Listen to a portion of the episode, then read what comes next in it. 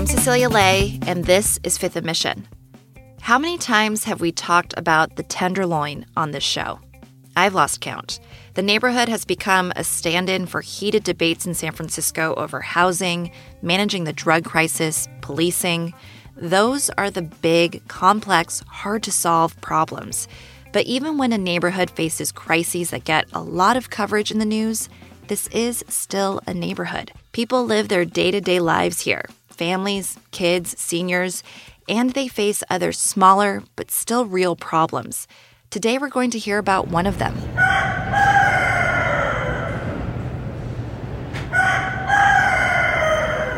Yeah, you're hearing it right.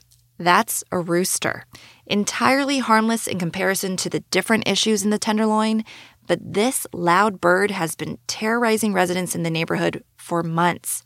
Residents like Adriel Lively, who's lived in the Tenderloin for 12 years. It was like, what the hell? You know, you woke up one morning to a rooster crowing and you're just like, what the hell is going on? You know, who would keep a rooster in the Tenderloin? Adriel cuts hair for a living, and one of her clients is Chronicle reporter Ryan Kost. She shared her pain with Ryan, who thought it was a pretty funny story at first. But then it just kept getting worse. Adriel says the rooster became a neighborhood terror a boastful one. Because he postures. He like gets into this posture, like throws his shoulders back, even for a minute before he crows. He's like ready. And then he is just so proud. Sometimes he starts flapping. And it's like this big display. And it's like nobody's impressed. So she decided she was going to do something about it. I think after a few weeks, I was like, all right, this is unreasonable. Like, I'm going to, I'll fix it. I can fix it. I know how to fix things. But like many problems in San Francisco, it wasn't an easy fix, not even an annoying bird. Adriel's client and Chronicle reporter Ryan Kost decided to follow her journey. What would it take to finally quiet the tenderloin rooster? Does she find a solution? Ryan's here to discuss it with me. So, Ryan, tell me how Adriel Lively's months long war with the rooster begins. So, the rooster first announced itself to the neighborhood in January. And initially, Adriel didn't think much of it. She thought that maybe the rooster, you know, was a temporary resident that the owner would get rid of now that it was crowing. That didn't happen. Initially, would just it would be early in the morning. Now it's just all day, and then they go for like sometimes he'd go for five ten minutes. It's like it's five a.m. Man, people in the buildings around it were getting increasingly agitated. They would start shouting out of their windows. This guy totally had a meltdown that everybody could hear. Like people, like he was screaming out his window, like, like whose fucking chicken is this? Like rooster, like I'm gonna kill it. He went back in his apartment. You could hear thrashing. You could hear him screaming, like, I hate it. I hate it. And like I feel it. She reached a breaking point and decided to do something about it. Was there one breaking point where it was just like, this is just really decreasing the quality of life for me? I mean, many of us listening to this might be like, this is sort of funny. It's kind of a funny story, but it really kind of impacted her life, didn't it? Yeah, it really did. I mean, you have to figure the Tenderloin is the city's densest neighborhood. It is home to the most families. Actually, there's tons of kids who live in the Tenderloin, tons of family units. So all of these people are having their daily routines just completely disrupted by this noise. Not everybody needs to get up at 5 a.m. like a rooster does, apparently. And mm-hmm. so the repetition, I think, just sort of broke her down. It's that level of obnoxious. It's like, I don't know, like water torture or something. You know, it's just like drip, drip. It's kind of like when your fire alarm is beeping, your smoke detector when it just keeps going and you're just it's a beautiful day and the birds are chirping and then there's like rooster. After she would try one thing and it would fail you know she'd sort of give up. And then two weeks later she would reach another breaking point and try something next. So what ended up being the first step that adriel took to try to get this annoying rooster removed? So the building that has the yard in which the rooster lives uh, she described as a little bit run down, and she wasn't even sure if the building had a manager. She ended up finally tracking him down and she gave him a call. He seemed to you know, understand that it was a nuisance and said that he would talk to the owner. And for a couple days, the rooster stopped crowing, and Adriel felt like maybe she'd been successful. And then it started again.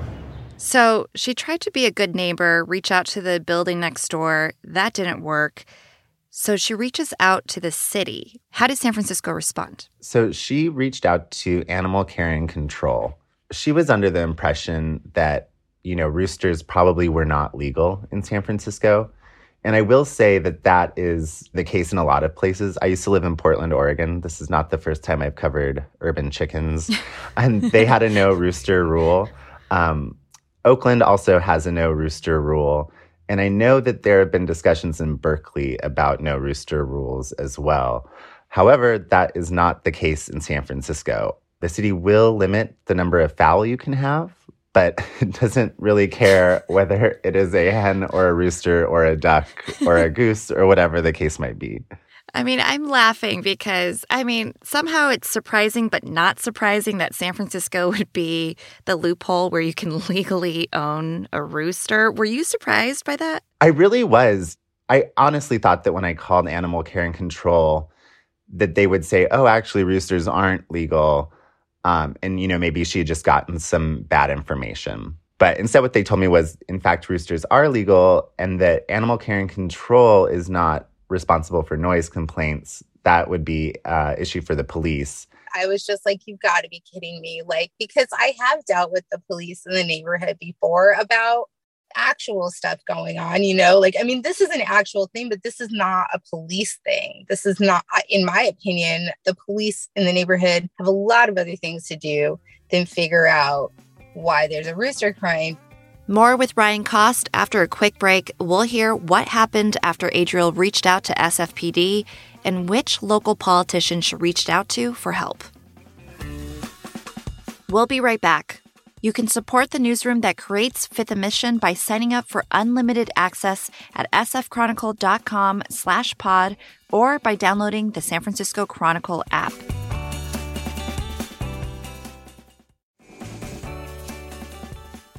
Ryan, before the break, San Francisco Animal Care and Control told Tenderloin resident Adriel Lively that she'd have to reach out to the police in order to deal with the rooster. We know that recently the city has added a bunch more police officers onto the streets of the Tenderloin. There has to be someone now who can take a look at the issue, right?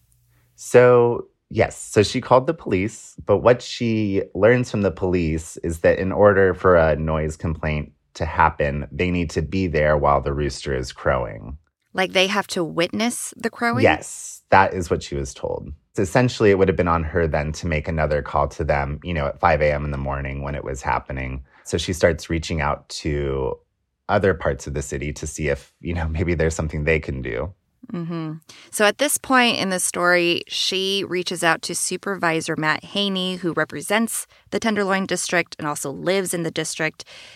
Tell me how he gets involved. So Adriel had previously cut Supervisor Haney's hair as well. I finally was like, I'm going to just hit up Matt. Like, I know Matt Haney. I can't think of anyone else. So she sent him a message on Facebook, basically just saying, Hey, I know you live nearby. Do you hear this rooster? And what can we do about it?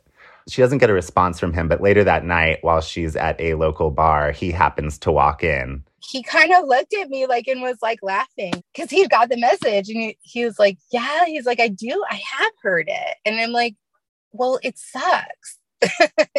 like, what can we do? So he says, Go ahead, send my office the information on the rooster, the address, etc., and we'll look into it.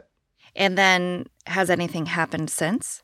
No. So two weeks pass and she reaches yet another breaking point. And so she decides to post a video of the rooster explaining that she had tried contacting the property manager, animal care and control, the police.